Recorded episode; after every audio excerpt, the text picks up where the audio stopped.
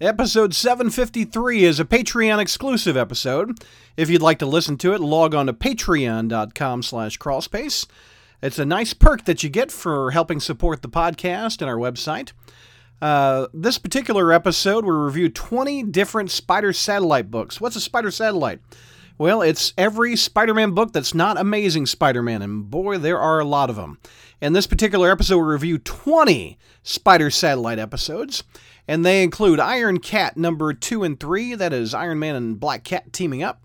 We've got uh, Venom number 9, and also we take a look at David Michelinie returning to Venom with the Venom Lethal Protector miniseries. Uh, we talk about issues 3 to 5.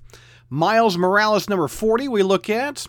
The non stop Spider Man comes to an end with Savage Spider Man number 5.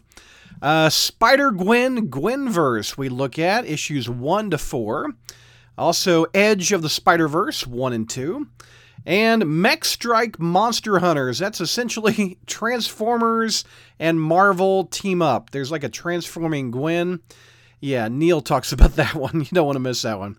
Uh, Sarah talks about Spider Punk number four, and the long delayed giant sized Gwen Stacy number one uh, is reviewed on that episode. And we've got Flash Thompson as Anti Venom and Savage Avengers number four. It's also got uh, Miles Morales and Cloak and Dagger in that. Uh, X Force 30 we take a look at. Why? Because Kraven the Hunter is hunting mutants, I think in Alaska.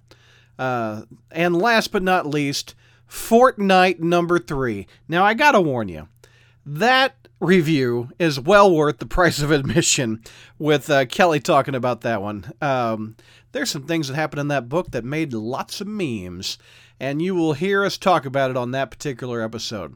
So, how do you listen to it? Well, you log on to patreon.com slash crawlspace, and you, uh, by signing up, you help support the crawlspace by helping us pay the bills for the bandwidth and the website hosting and the uh, MP3 hosting of all the podcasts. All that adds up, and and supporting the crawl space through Patreon helps pay those bills, and I appreciate it. So one more time, patreon.com slash crawlspace, and you can listen to this particular episode.